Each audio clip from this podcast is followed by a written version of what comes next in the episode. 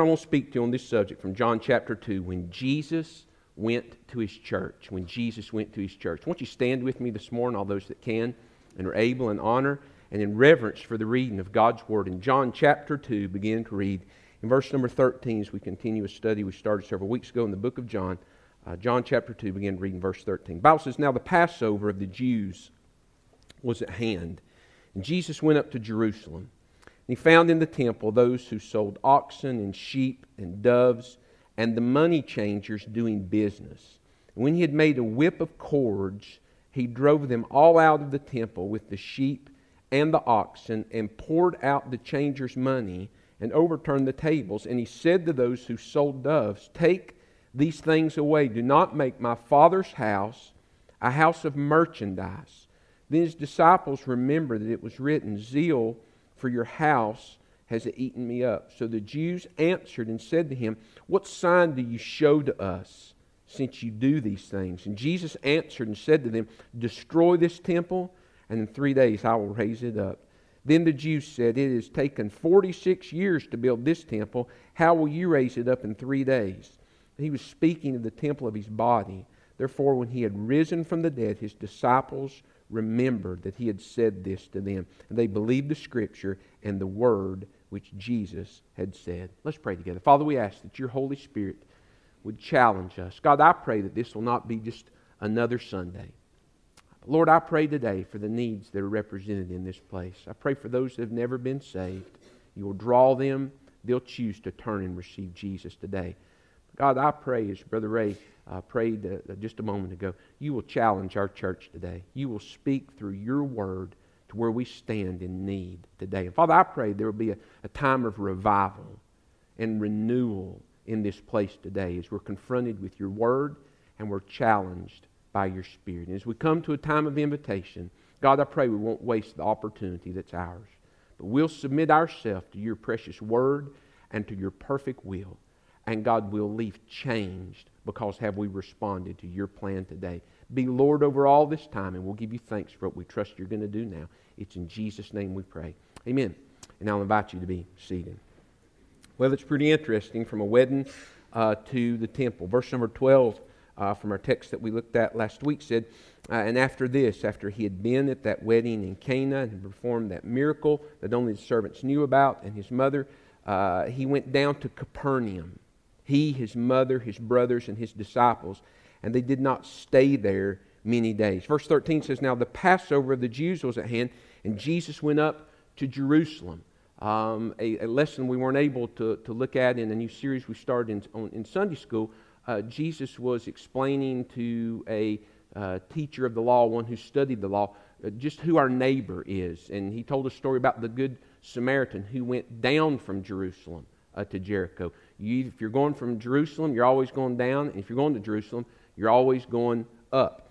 And so Jesus was going up to Jerusalem. That's where our text picks up today. It's Jesus going to his church. We find him in the temple. And I use church as a play on words. It wasn't like the, uh, the after Pentecost, day of Pentecost church, but this is where people gathered uh, to worship. And so calling it church rather than uh, temple uh, really strikes more home uh, to our heart. But three truths that we can glean this morning. This is one of those passages of Scripture um, that you could just read right over. But friend, I'm telling you, there are three great truths that can really speak to our heart and our life that come out of this text of when Jesus went to church. Number one, I want you to notice this morning a missed Passover. A missed Passover. Look what the Bible says again, verse number 13. Now, the Passover of the Jews was at hand, and Jesus went up to Jerusalem. Well, we, for that really to make uh, sense to us, unless we're just constantly studying the Passover, we need to be reminded of some truths. Remember that Exodus chapter 12 was the institution uh, of um, the Passover. The nation of Israel had been enslaved by Egypt, as God had promised during many years of bitterness, and God had promised to lead them out again. And He had performed plagues uh, amongst the Egyptians, but it was also for the Jews. Remember that the plagues that God sent were not just to cause Pharaoh to let the people go, but it was also to cause the Jews to follow, because 1 Corinthians 1 says that the Jews require a sign. But Pharaoh continued to harden his heart, and as a result of that, he crossed a deadline and God hardened his heart. And so now he's come to a place that God's going to send one more plague upon the people. But he's going to send grace amidst uh, his people so that they won't suffer from the judgment of death. Uh, just to read some text to you from Exodus chapter 12. The Bible says in Exodus 12, verse 1, that the Lord spoke to Moses and Aaron in the land of Egypt, saying, This month shall be the beginning of months and shall be in the first month of the year to you. Now, listen, you don't have to turn there, but I'm going to spend some time doing some background. Verse 3 says, Speak to all the congregation of Israel, saying, uh, On the tenth of this month, every man shall take for himself a lamb according to the house of his father, a lamb for a household. Verse 4 says, If the household is too small for, the lamb, for that lamb, then let him who is his neighbor next to him take according to the number of persons. Verse 5 says, The lamb was to be without blemish. So God says, We're going to institute the Passover. I'm going to send the judgment of death, but I'm going to give you, my chosen people, a way to escape that. It's, but it's a free will choice you're going to have to make. Verse 6, verse 6 says, You're going to have to keep that lamb with you. It's going to, don't miss this, it's going to dwell in your midst. It's going to live inside your home. It's going to be a part of, of your life. But then the Bible says at the end of verse number 6, there's going to come a time, an appointed time, you're going to have to kill it at twilight. So the lamb was going to die. Verse 7 says, Then you shall take some of the blood, and you shall put it on the two doorposts and on the lintel of the house uh, where, where you shall eat. And then you shall eat the flesh of that lamb on that night. And so they were to apply the blood by faith over the doorposts of their house, and then they were to internalize the lamb by eating it. And the Bible says in verse number 12, For I will pass through the land of Egypt on that night, and will strike the firstborn in the land of Egypt, both man and beast, and will be, it will be against all the gods of Egypt. I will execute judgment. I am the Lord. Now listen to verse 13. Now the blood shall be a sign for you on the houses where you are. And when I see the blood, I will pass over you. And so the angel of death was going to begin to move through Egypt while the people were enslaved. And God says there's going to be one thing that's going to make a difference as to whether you're going to live or whether you're going to die, whether the judgment of death will pass over your family. And the one thing that made a difference, friend, was the blood of the Lamb. They had to willingly choose to apply the blood of the Lamb. And it wasn't just to be a one time thing um, that would happen. Well, it actually came to pass. Verse 29 of Exodus chapter 12 says, It came to pass at midnight that the Lord struck all the firstborn of the land of Egypt, from the firstborn of Pharaoh, who sat on his throne, to the firstborn of the captive, who was in the dungeon, and all the firstborn of livestock. So Pharaoh rose in the night, he and all his servants, and all of the Egyptians, and there was a great cry in Egypt, for there was not a house where there was not one dead, except where the blood had been applied. And so God had instituted the Passover, and it was something that had happened, but they were to memorialize it. They were to remember what had happened. Remember that the book of Deuteronomy is the book of rememberings. The nation of Israel has been led out because of sin and rebellion. They've wandered aimlessly for 40 years, led by the direction of God, but they've just wandered around in circles. Well, now all that prior, prior generation who had rebelled against the command of God, they've died. Those under the age of accountability, and Joshua and Caleb, they're ready to move forward. And so Moses is preparing the people as they've been led out of Egypt. Don't miss this. They've experienced freedom from bondage. Now they're ready to cross over Jordan into the promised land, which represents the abundant life that God has for them. And God is trying to remind them of truths to get them to get them ready. And in verse uh, number one of uh, Deuteronomy chapter 16, the Bible says, Observe the month of Abib and keep the Passover of the Lord your God in the month of Abib. The Lord your God brought you out of Egypt that night. And so God begins to give them some instructions on how they're to do that. But yearly, the Passover was to be memorialized. There was to be a time set apart where they would, and, and there were special instructions about how they were to gather, how they were to worship. And that's what Jesus has brought himself up to the temple to do. He's come to celebrate the Passover with the nation of Israel. But it's very interesting that the Apostle Paul, writing uh, to the church of Corinth in 1 Corinthians chapter 5 and verse number 7, says this. Now, listen to me this morning. Therefore, purge out the old leaven, that you may have a new lump. Part of keeping the Passover is to make sure they had no leaven in their house whatsoever. There was to be a lamb that was to be killed. It was to be eaten. There was a specific way it was to be cooked when they celebrated the Passover. But they were also to have bread that they ate. But there couldn't be any leaven. Leaven represents sin. And so all of the bread that they were to eat, it couldn't be found in the house. They were to get all sin out of their lives.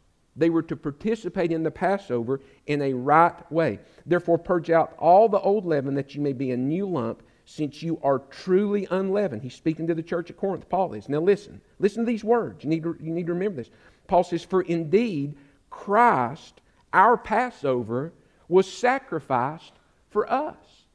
And so the nation of Israel was to gather together. When Jesus went to church that day, the nation of Israel was memorializing when God had made a way through the blood of the Lamb to lead them out of Egypt's captivity.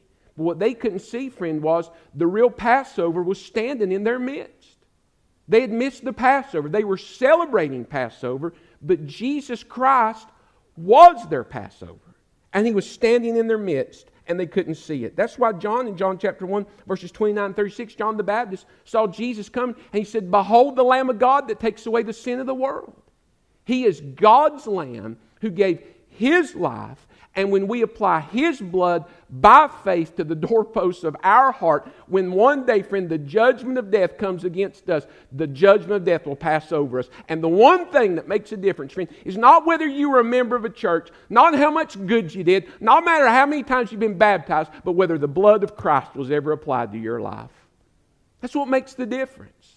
And so it's, it's not about the ceremony. They were so called up in the ceremony the things that they had attached to church. They were so called up in just doing the Passover that they missed the Passover standing in their midst. Standing in their midst, friend, was the Lamb of God that takes away the sin of the world, and they couldn't even see it. They completely, they completely missed him. They missed, friend, that it was Jesus that led them out before. Listen, it was the blood of the Lamb that the angel of death passed over, but Jesus himself led them out of Egypt. You say, well, I thought Moses led them out. He did, friend, but he was following the angel of the Lord. Listen to what Exodus chapter 14 and verse number 19 says. Now, prior to that, these, the 18 verses before, the nation of Israel, they've left Egypt. Well, now they approach a great obstacle. It's their first test. It's the Red Sea. And now Pharaoh's decided because of his pride, he's upset. And so he's going to deal with these people. He's going to wipe them out once and for all. But listen to what Exodus chapter 4, uh, 14 and verse 19 says. And the capital A N G E L, the angel of God. Who's that? Jesus Christ. That is a pre New Testament appearance of the Lord Jesus Christ. And the angel of God who went before the camp of Israel. Who led them out of, uh, of slavery? It was Jesus Christ. He, he's leading them. Now there's a challenge behind them, and the Bible says he moved and went behind them now. And so now there's a threat against their freedom, and the angel of the Lord stands between them and the nation that would enslave them again. And the Bible says the pillar of the cloud went before them and stood. And so here they are, don't miss this. All of the Israel's gathered together. Everybody's got their lamb. They're so excited. It's like homecoming. No matter where you live, everybody's Come back to the temple. And they're talking about, oh, I haven't seen you in a year. How's everybody? How are the kids? Great. Yeah, I don't like my job either. You know, all these, all these things. They're, they're talking about all these different things. You know, Passover. Yeah, it was great. Isn't that something? Yeah, Passover. But listen, the Passover was in their midst. And they missed him. He was standing there in their midst, and they absolutely missed him. They missed Jesus. Uh, Deuteronomy chapter 26 and, and verse number one says, And it shall be when you come to the land. Now remember, the, this is the book of memories. They've been led out, they've crossed the Red Sea, 40 years they've wandered. There's a new generation that's ready to go in. And God says, It shall be when you come into the land the, that the Lord your God has given you as an inheritance, you shall possess it and you shall dwell in it. God freed them for a purpose. It's Jesus Christ, friend, that gave them life and where the book of Deuteronomy is concerned, is about to give them life more abundantly as they cross over. He said, When you come into the land, that abundant life, possess it and dwell in it. And so here they are, years later, back at the temple celebrating Passover. Listen to me. And the Passover standing beside them. The one that God promised was going to come that would lead them now into a full spiritual freedom. All they had right now is political freedom. Even though they were enslaved by Rome, they were still the nation of Israel. But Jesus came to give them true spiritual freedom. He's in their midst, but they missed him. That's the song you know, Faye and Angie just sang. Friend, listen, he was in the shadows. He was there in their midst as just another person celebrating, but he was the pastor. I want you to listen to me. The same thing can happen in a local church. You could come here this morning, gone to Sunday school, but focused on if somebody was in your chair, whether it was too hot, whether it was too cold, whether they didn't have your coffee, and you can absolutely miss Jesus. You can hear the lesson taught, but you miss Jesus, that He's the only one that can help you love somebody that's unlovable. Because He's Lord of your life, you love Him, and He helps you then to pray for all people. You can miss Jesus. You can sing all the songs like, oh, I like the, I like the beat of that song. Ooh, that, that makes the hair stand up on my arm. I really love that. And you, you can hear and respond to all that, but you can still miss Jesus and all the lyrics. You can hear this text this morning, friends. Like, well, we're here. Lunch is going to be? Oh, about 35 minutes. And you can miss Jesus. He was in their midst and he missed him. And friend, I hope this morning that you won't see me and you won't just hear my words, but you'll see Jesus Christ in his word today. Don't, don't miss Jesus. Now, I, I want to ask you this morning, friend have you been saved from your sin? Are you still in sin's captivity? See, the nation of Israel, they were enslaved by Egypt, but it's Jesus Christ that set them free. Now, I'm telling you, if you're still lost in your sin today, you will never be able to free yourself. Only Jesus Christ can lead you out. You need to see that this morning. By faith, apply His blood. Church family, do you see Him this morning? Do you see Him in the text? Did you, did you see Him in your lesson? Have you seen Him when we prayed? The reason that we've gathered here today, friend, is not because that's just what we do in the South. It's not because it's just Greenwood and it's our home church. We come to this place as a body of believers to see Jesus Christ, to worship Him. Worship's not about music type and preference, worship is enjoying the presence of the Lord Jesus Christ. I'm telling you, friend, you listen, you can open your Bible tomorrow morning to do your quiet time because that's what you've been trained and discipled to do. But if you don't see Jesus when you're reading, you've missed it. You can pray, but if you don't see Jesus, when you're, then you're just repetitiously saying the words. You can go and share the gospel because you know that's what you're supposed to do. But if you don't see Jesus who's going before you and who loves that person, then you're going through the motions. And God will still honor His word and accomplish things. But if you don't see Jesus, then you've missed Him just like they missed the Passover. Don't miss Jesus today. Secondly, I want you to notice not only a missed Passover, but a misused purpose. A misused purpose. Look what the Bible says again in John chapter 2, verse 13. Now, the Passover of the Jews was at hand. Jesus went up to Jerusalem. Well, there need to be animals for sacrifice. Okay, so that's a, a general need. But notice what the Bible says when he goes inside the temple. And I want to remind you, it was his temple. And we'll, we'll do some background on that in just a minute he saw those who sold oxen, sheep, and doves and money changers doing business. And when he had made a whip out of cords, he drove them out of the temple with the sheep and the oxen and poured out the changers' money, overturned the tables. Now, don't miss this. And he said to those who sold doves, all those who had sold the animal, Take these things away. Do not make my father's house a house of merchandise. And I just want to say, you know, not pausing long, you don't see or hear about the righteous indignation of Jesus in much preaching and teaching anymore. You just don't hear that. You hear a lot about the love, the kindness, and compassion, and that is true. And thank God for His grace and mercy. But, friend, listen, Jesus also has a righteous indignation. And when ministry and the life that He has given a person is not being used the correct way, Jesus is not just a passive, will bless their heart, maybe they'll get in line. It angers God when we misuse the spiritual opportunities that He has given us. The temple was to be a place of ministry, to tell Jew and Gentile alike, listen, about Passover and crossover. This, it was to be a place where, where they were waiting for Christ to come.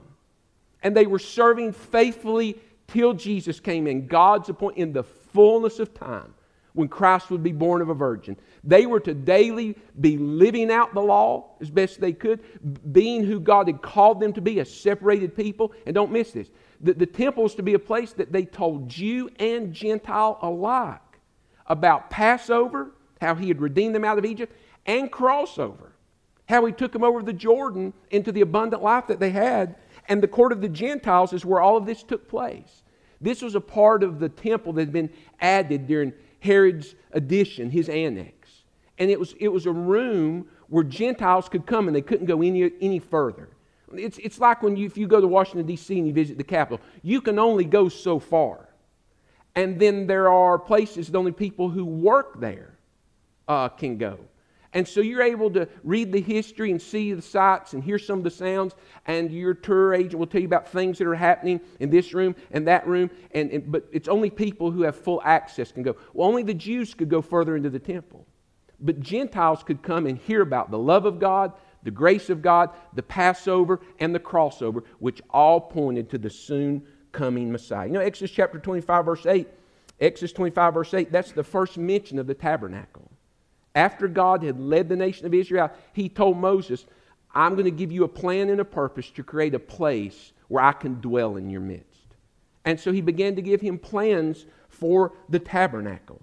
Uh, Exodus chapter 40, uh, verses 35, uh, 34 and, and 35 uh, say this uh, that the tabernacle had been constructed, then the cloud covered the tabernacle of meeting, and the glory of the Lord filled the tabernacle. And this was just a tent uh, that had different uh, articles of furniture in it that we did a whole study one summer on. But, but all of these things had meaning and purpose. But in the Holy of Holies, listen, that's where the Shekinah glory of God would dwell in the midst of his people. And it was all symbolic one day of how Christ would dwell in our hearts. Well, in 1 Chronicles chapter 21, remember after David had sinned, being stirred by Satan to number the people, it was a sin of pride. God sent judgment, and an angel of death was just killing people with a sword. And the prophet Gad came and began to speak to David and says, You've, you've got to make an offering. And God says, You've got to go to this appointed place, talk to this appointed man who's threshing wheat, and you've got to build an altar and you've got to make a sacrifice for the sin that you've committed. And David went and found a man at the appointed place. He was doing what he was said he was supposed to be doing. He purchased that plot of land. He made a sacrifice there, and it was later on that very threshing floor, listen, that the, the temple where Jesus is would later one day be built. And David worked as hard as he could to provide all the furnishings so that his son Solomon, 2 Chronicles chapter 2 through verse through 2 Chronicles chapter 7, would build the temple and it was later destroyed through the Babylonian judgment. It was rebuilt during Ezra's ministry, uh, beginning in Ezra chapter 1. And then Solomon, as we, I mean, then Herod, as we see in our text today, he added to that for 46 years, began to build, and he made additions to that, to that current temple. That's where Jesus is. Okay, that's the background for it. That's where the building that he's at today. Well, God had designed, don't miss this, God had designed the temple to be a place where his glory would reside. He, he had built that. So he, he would dwell amongst his people, and it would be a place where his glory would reside, where worship would take place. And again, again, worship's just enjoying God's presence through prayer, through song, through service, through sacrifice. But also, don't forget this part it's where those who were there would share to a lost and dying world about Passover and about crossover. That's what they were to be sharing, what God had done for them. And that's what your testimony is, friend. In two minutes or less, you ought to be able to tell people your life before Christ, how you met Christ, and what your life's been since after Christ. That's what they were simply to do, friend. To tell you, you're just telling people what they were to do. How, how God passed the sin of death is going to pass over you because of the blood of Jesus. How, how He's led you now, even though the thief comes to steal, kill, and destroy, John 10, 10. Now you've got spiritual life, but you've crossed over. You've got life more abundantly. And that's what they were to do. That's what's to take place at the temple. Exodus 19 and verse 6 says that God's plan, listen to me, for the nation of Israel is that they were to be a kingdom of priests. They were to be people who served him continually by sharing, preparing the world. John the Baptist came to prepare people for the coming of Christ. Well, he was the forerunner, but the nation of Israel was to be the pre forerunner. That's their only mission is the kingdom of priests was to tell a lost and dying world about God's plan. Genesis chapter 3, verse 15. that he told Abraham, Genesis chapter 12. I'll bless those that bless, I'll bless those that bless you, I'll curse those that curse you, and through you shall all families of the world be blessed, Jew and Gentile alike. That was their mission. That's what was to take place at the temple. That's what they were to be doing, but there was a misused purpose. I find it interesting that the Apostle Paul, again, to a troubled church, 1 Corinthians chapter 6 and verse number 19.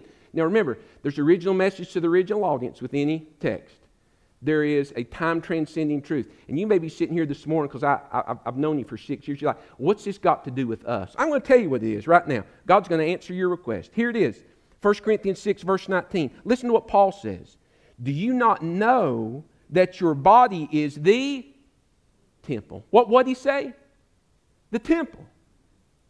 Paul says, Do you not know, church at Corinth, that your body, all those who have been saved, is the temple of the Holy Spirit who is in you, whom you have from God, and you are not your own.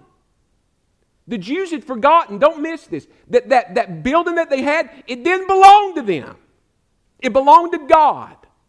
And they'd still be making bricks if it weren't for the grace of God who led them out by the blood of the Lamb. And they were misusing the spiritual freedom that they had. They were misusing the temple for personal gain. And Paul's trying to remind the church that even as God was going to inhabit the temple, when you get saved, he inhabits you in the person of the Holy Spirit. 1 Peter chapter 2, verses 9 through 10. 1 Peter chapter 2 verses 9 through 10. Listen to what Peter says to the church. He says, "But you are a chosen generation. Listen, a royal priesthood, a holy nation, his own special people. Listen, he's not talking to Jews, he's talking to the church. He's talking to those who've been saved. That you may proclaim the praises of him who called you out of darkness into this marvelous light, who were once not a people, but are now the people of God, who had not obtained mercy, but have now obtained mercy. God says that's, that's your purpose as the Spirit of God inhabits you. And that's why Paul would, would write in 1 Corinthians chapter 3, verses 16 through 17. He said, Do you not know that you're the temple of God, that, you're, that the Spirit of God dwells in you? If anyone, listen, if anyone defiles the temple of God, God will destroy him. For the temple of God is holy, which temple you are. Let no one deceive himself. If anyone among you seems to be wise in this age, let him become a fool that he may become wise. For the wisdom of this world is foolishness with God. What's he saying? He said, if wisdom begins to say, well, you know what? It's my body. I mean, that, you, hadn't you heard that in the news lately? My body. Nobody's going to tell me what to do with my body. Friend, I want to remind you the breath that you have, it, everything you have belongs to Jesus Christ when you got saved, you made the last free will choice you'll ever make. You gave everything that about you and that is tied you to Him. He owns it all. He owns your schedule. He owns your time. He owns your money. He owns your house. He owns your family. He owns everything. But if the wisdom of the world says, no, it's yours, it's all you, Paul says, don't listen to that. Make, you give, make sure you've got a teachable spirit, for the wisdom of this world is foolishness with God, for it is written. He catches the wise in their own craftiness. And again, the Lord knows the thoughts of the wise that they are futile. That is, God knows when people say, Oh, we're, I'm serving God. God knows the difference. Therefore, let no one boast in men, for all things are yours. Whether Paul or Apollos, stay with me, or Cephas, or the world of life, death, or things present, or things to come, all are yours. They belong to God. It says, For you are Christ's, and Christ is God. What was, what was Paul reminding the church at Corinth? that their life, don't miss this, and their body, and everything that would be lived out in their body, in word or deed, Colossians chapter 3, verse 17, it was to be done in God's will, in accordance with His word, and for His glory. The nation of Israel had taken the temple and they were misusing it. They were using it for personal profit. They were using it for personal gain. Why was Jesus so upset with this? Because they had failed to be faithful to do with the temple what God designed the temple to be done with. And I want you to listen to me. When you take the spiritual life that God has given you and the life that He wants to live through His temple, your body, and you begin to use that body and your life for personal gain, it makes God angry. It makes him angry. So much so that the Bible says in Revelation chapter 3, a text we've been looking at, when there's so much worldly influence in your life that leads you to a place of being lukewarm, it makes God want to puke. He says, When I see that lukewarm life, I want to vomit you out of my mouth. And so, friend, do you know that the real do you know the real reason the Jews had turned the temple, the court of the Gentiles, into a place of personal gain? You want to know the real reason? Stay with me. Two reasons. Number one, they no longer loved God with all their heart, soul, mind, and strength. And number two, they didn't love their neighbors themselves. If they loved God, they'd been faithful to be the kingdom of priests that He called them to be. If they loved their neighbor, they wouldn't have been there buying, selling, and trading, and they surely wouldn't have brought all that mess into the temple because they loved their neighbors themselves. And they wanted to be telling people about how they could experience Passover and crossover. But they failed to do that because they didn't love those two things. God was no longer first place in their life. Do you know the real reason disciples turned the temple of Christ into a place of personal gain? What's the temple? My body. When I get saved, the Holy Spirit comes to live within me. Do you know the reason that so many disciples turned the temple of God into a place of personal gain? What is that? Whatever it is that you're chasing after. Because you no longer love God with all your heart, soul, mind, and strength. And you don't love your neighbors yourself. Jesus was turning the tables upside down because they, had, they were misusing the temple. Now, I want you to listen to me. When you use the spiritual freedom and spiritual life that you have in this, the, the physical life that you have for personal gain that is apart from God's word and God's will, you no longer love God with all your heart, soul, mind, and strength. And you no longer love your neighbor as yourself. Jesus summed it up and said it could be summed up in one verse Matthew chapter 6 and verse 24. You ought to write that in the margin of your Bible. He says this No one can serve two masters. No one can serve two masters. Either you will hate the one and love the other, or either you'll be loyal to the one and despise the other. You cannot serve God and riches. And we read that, we think, oh, money. Well, I, I don't love, I don't have any money to love. That's not what he's saying. Riches are whatever you're chasing more than God. Do you see that this morning? Jesus said you, you can only have one master. You can only have one master. And so nine verses later, the secret to all that is Matthew 6 33. It's to put Christ first, then he'll add all of these things. Then he'll add all these things. I want you to listen to me this morning. Whatever you have to do to accomplish your heart's desire, you're going to do it at some point. Whatever you have to do to accomplish your heart's desire, you're going to do at some point. The, the Jews at that time, they looked past their responsibility to share Passover and crossover. And what they began to see was, man, we could make some money at this. All these Gentiles are coming, man, we, hey, we, we could profit from this. And so that's what they wanted to accomplish. And so what they do, they brought the animals into the temple. Well, I don't know how many of you worked on a farm or ever gone into a barn or you've gone to the stockyard. But I want to tell you something. When you bring animals with you, not long after that, friends, something else is going to show up with them. And that's what they brought into the church. And when you, listen, when you begin to go after whatever it is that you're chasing, at some point, my friend, you begin to defile the temple of God. No longer is the body, no longer is the freedom that God has given you spiritually being used for its proper purpose to share about Passover and to share about crossover. To be an individual who wholly lives on mission and follows the will and the word of God in all ways. Why did Jesus turn and, and just tear everything up? Because they were misusing it. I want to ask you a question this morning. Would you be honest? Is there a day that you've loved Jesus more than you do today? Be honest now. Friend, God knows the answer. You know, we come to church and you know, everybody thinks they've got to put on their church face. Friend, listen, God sees past the church face and He looks right here. Is there ever a day that you've loved Jesus more than you do today? Let me ask you this question Has there ever been a day you've been more faithful to Jesus than you've been, than you are right now? Is there, ever, is, is there ever been a day that you've been more surrendered to Jesus than you are today? Then, friend, you've turned the temple into a place of personal gain. You can only serve two masters. You're going to serve you or you're going to serve yourself. And this is what you don't even realize. When you're serving yourself, you're serving the devil. There's only two choices. And so not only they missed the Passover, but they, they, they had a misused purpose. They'd taken the temple and they were using it as a way for personal gain. And when you as a disciple step away from the will of God and the Word of God, listen to me, you use this temple for personal gain. You say, well, I'm still going to, you know, do this and this. Friend, listen, you're, you're all in or you're all out. In the eyes of God, there's no in between. If you're all in, Matthew 6 33, He'll add all these things into you. He'll order your steps. Third, notice, though, not only a missed Passover and a, a misused purpose, but I want you to notice a marvelous promise. A marvelous promise. And, you know, you may be here this morning and, you know, you're discouraged. Maybe you're discouraged now because of what you've heard. You know, it's a oh me instead of a uh, oh my.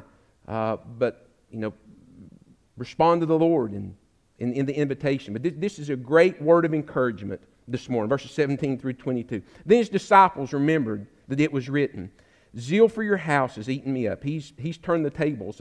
You don't hear that in a praise course today, do you? You know, when Jesus whipped everybody at church with the knotted plow line. Uh, so his disciples remembered that it was written, Zeal for your house has eaten me up. So the Jews answered and said to him, What sign do you show us since you do these things? The leaders say, Hey, you're acting as if you've got authority. What authority do you, you know, can you do, can you perform a sign? Because the 1 Corinthians 1, the Jews require a sign. Can you, can you show us a sign to authenticate that you've got power to do this? Again, it shows that he came into his own, but his own received him not. John 1 14. And, and, the Word God became flesh. And that word dwelt means tabernacled. And the Word God became flesh and tabernacled among us. They're, they were in the temple where the Spirit of God once reigned and, and, and the Shekinah glory of God once resided, but that departed. But 30 year, 33 years earlier, the, the Spirit of God, the glory of God came back down in a manger in Bethlehem and began to tabernacle in a body of flesh and blood, which was the man, Jesus Christ. And there he was in their midst. But sad verse, John chapter 1, verse 11, he came into his own, and his own received him not. What, what, what sign do you show us to show us you've got the authority to do this? Now look at verse number 19. Jesus answered and said, I'll give you a sign. Destroy this temple, and in three days I'll raise it up. Remember 1 Corinthians chapter 2, verse 14 says, The natural man perceives not the things of God, neither can he know them for their foolishness to him, because they're spiritually discerned. There's like, how are you going to tear it down? Where's the wrecking ball? Who, who's, who's going to help you tear down this temple? It took us 46 years to build this, to make all these additions. How, how are you going to do this? Verse 21 But Jesus was speaking of the temple of his own body. Therefore, when he had risen from the dead, his disciples remembered that he had said to them and believed the scripture and the word which Jesus had said. I don't ask you to do this too often. Uh, we usually stay in the same text. But turn over to the book of 1 Corinthians, chapter 15. That's where we'll close out this morning as we look at this glorious promise that Jesus had made. He said, Destroy this temple, and in three days, he says, I'll, I'll raise it up. Well, again, Paul writing to that challenged church there in Corinth. Chapter 15 is, is about uh, the resurrection and about the rapture. And there were those who didn't believe that it was possible for Jesus to be resurrected from the dead after he died in the place of all men for their sin. But the Bible says in verse number 12 of 1 Corinthians 15 Now, if Christ is preached that he has been raised from the dead, how are some among you that say there's no resurrection from the dead? Greek culture began to influence them inside the church. Did you hear that this morning? There were people who had said they had trusted Christ to be Lord of their life, believed that he died, rose again, but now they're starting to believe there's no way that a man could be resurrected from the dead. The Greek culture began to influence them rather than the truth of God's Word. I'm telling you, my friend, you better be careful and you better be sensitive about all the conduits that the devil's trying to sow into your life to implant worldliness that's going to bring you from a place of being spiritually fervent and hot and lead you to a place of being lukewarm. There were members of that church who they weren't even sure Jesus could rise from the dead. Verse 14, and, and, if Christ is not risen, then our preaching is empty. Your faith is also empty. Yes, we are found false witnesses of God because we have testified of God that He raised up Christ, in fact, whom he did not raise up, if, what you, if in fact the dead do not rise. For if the dead do not rise, then Christ is not risen. And if Christ is not risen, your faith is futile and you're still in your sins. Friend, Jesus rose. It was God's stamp of approval that he had accepted Christ's death as a payment for past, present, and all our future sins, and said, He is my sinless Son. Verse 18 Then also those who have fallen asleep in Christ have perished. Now listen, if we in this life only have hope in Christ, if he didn't rise from the dead, then we are all men to be most pitiable, to be pitied if Christ didn't rise from the dead. Well, the Bible says in Hebrews chapter 9, verse 27, it's appointed to man once to die and then the judgment. I don't care how healthy you listen. We go to funerals, we hear of friends that have passed away, loved ones, but somehow we wake up every day and we think somehow that we're invincible and we've got all the time in the world. Friend, I want you to know, just as sure as sand goes through an hourglass, your life's the same way. There's a time appointed when you're going to die. And then's going to come the judgment. But good news for those who have been saved. 2 Corinthians chapter 5, verse 8 says, spiritually, in spirit, to be absent from the body is to be present with the Lord. Your body falls to the ground dead or lays dead, but your spirit is going to go in one of two places. To be in the presence of Christ, if you've repented and trusted Jesus to be Lord of your life, or to spend eternity in a place called hell, if you didn't. But there your spirit's going to stay until one glorious day comes about. Look at verse number 15, uh, 50 of uh, 1 Corinthians 15. Now, this I say, brethren, that flesh and blood cannot inherit the kingdom of God. This, I hope this will be an encouragement. Someone's missing a loved one this morning. You're missing someone that you wish was here beside you today. You just you're thinking about them and you miss them. Friend, I hope this verse will help you today. Now, now this I say, brethren, that flesh and blood cannot inherit the kingdom of God, nor does corruption inherit incorruption. Behold, I tell you a mystery. We shall not all sleep, but we shall all be changed. In a moment, in the twinkling of an eye, the last trumpet, for the trumpet will sound, and the dead will be raised incorruptible, and we shall be changed. For this corruptible must put on incorruption, this mortality must put on immortality. So then, when this corruptible has put on incorruption, and this mortal has put on immortality, then shall be brought to pass the saying that is written Death is swallowed up in victory. O death, where's your sting? O hell, where's your victory? The sting of death is sin, but the strength of sin is in the law. But thanks be to God who gives us the victory through our Lord Jesus Christ. Listen, Jesus said, I'm going to die. I'm going to give my life a ransom. They're going to put my body in the tomb, but in three days later, by the power of God, I'm going to rise from the dead. And God's promise is this, friend. One of these days, He's coming back to rapture His church. And if you're here, you're just going to be changed and you're going up.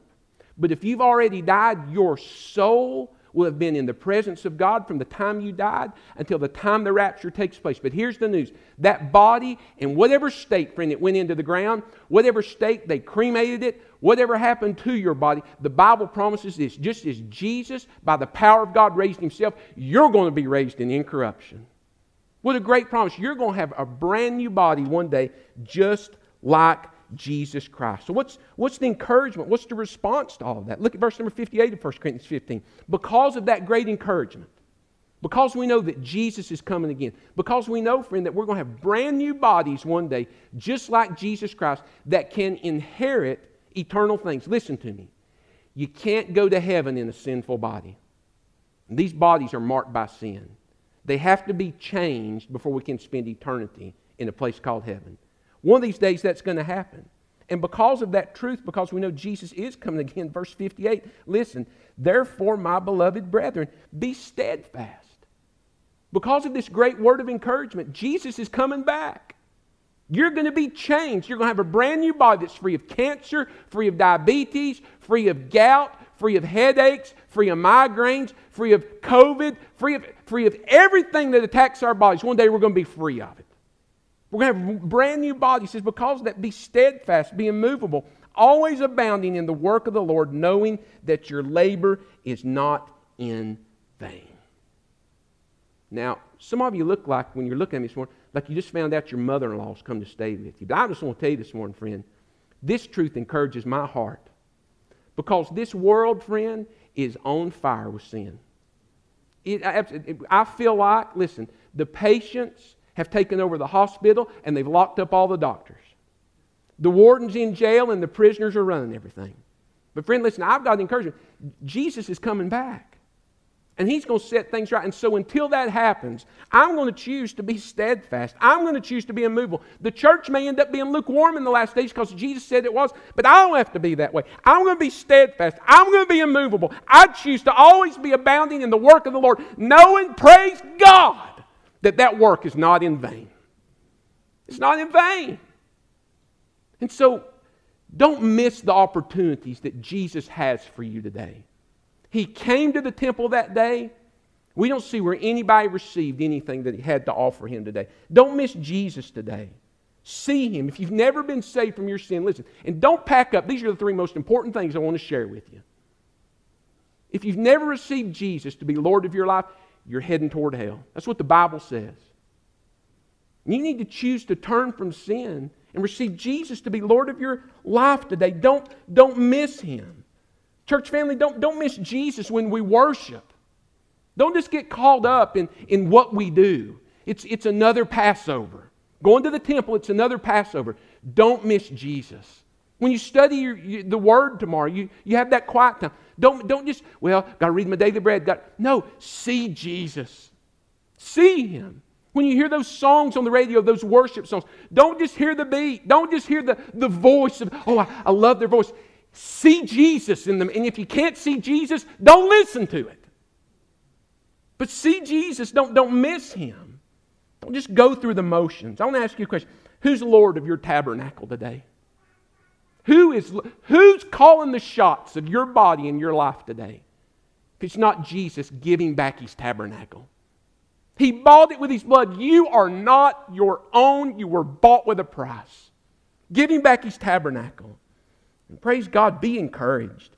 Choose to be steadfast, immovable, always abound in the work. Because what a promise. God says, even though you may think it is, even though Satan tries to tell you it is, no work done for Christ is in vain. Praise his holy name. Let's bow our heads and close our eyes. If you've never been saved, won't you turn and trust him? Listen to me. What determines where you spend eternity is what you do with Jesus Christ. Not how religious you are, not how many churches you join if there's never been a moment where the Spirit of God convicted you of your lostness and your sin, and you chose to turn from it and trust Jesus, what He did on the cross, His death and His resurrection as a payment for your sins, and you've chosen Him to be Lord of your life, you're lost today. You're lost. But I've got good news to share. He loves you, He died for you, and He's here, my friend, and He wants to save you if you'll only choose to turn and submit your life to His Lordship. Won't you do it right now? Silently where you sit if you've never done that. Won't you begin to pray just like this and mean it with all your heart? God, forgive me a sinner. Forgive me of my sin. I turn from it. I believe you died. I believe you rose. And I submit my life to your Lordship today. For the first time in my life, I mean these words with all my heart. Save me, Jesus. Be Lord of me. Our heads are bowed and our eyes are closed. Did you, did you see him this morning? Have you responded to him? In just a moment, they're going to begin to sing, and I'm going to stand right down here at the front. If you chose to trust Jesus today, I want to encourage you in that decision. Nobody's going to be watching. Step out into one of these aisles and make your way to the front. Say, I, I trust him. I saw him. I've trusted him. I've made him Lord of my life today. And I want to encourage you in what God wants to do next in your life. Church family, would you be honest before God right now? The Spirit of God speaking to you. Who is Lord of your tabernacle. And my friend, if you're Lord of part of it, then He's Lord of none of it. Does Jesus have the key to every room that's in your life today? If He doesn't, give Him back the keys. Give Him back the keys. Choose right now to say, Lord God, forgive me. Thank you for the day you saved me. But God, I've begun to, to try to call the shots in my life. I've stepped away from study. I've stepped away from service. I'm, I'm, I've stepped away from the intent that you gave me spiritual life from, from, from the Passover of sin's judgment. You've brought me to this place of abundant life. I've crossed over. It's all about me. It's not about you. Forgive me. I turn. Give me revival. God, touch my touch my body that is in spirit that's fainted today and revive me. And God set me on a new path of spiritual renewal and restoration. Jesus be Lord of this tabernacle. Father, I pray you'll encourage your church, those that love you, those, God, that in these days are part of a righteous remnant. They're not going to turn to the right or to the left. They're going to keep moving forward. God, the devil tries so hard to discourage us and to dismay us. Remind us again, God, of this great promise. One of these days, God, by grave or air, we're going to step into your presence. There are those today, Lord, that are brokenhearted because of a loved one in Christ that's with you now. And we can't see them. Oh, God, remind us of this great promise. They're going to have a brand new resurrection body one day, and we're going to see them again. We're going to be with them, but most of all, we're going to be with you for all eternity. God, help us to be steadfast, immovable, always abounding of the work, and remind us always, God, remind us, remind us, remind us, it is not in vain. It is not in vain. You are glorified through it all. Speak to your church. I pray we'll not miss this opportunity to respond to your word and your will. It's in Jesus' name we pray. Let's everyone stand to our feet.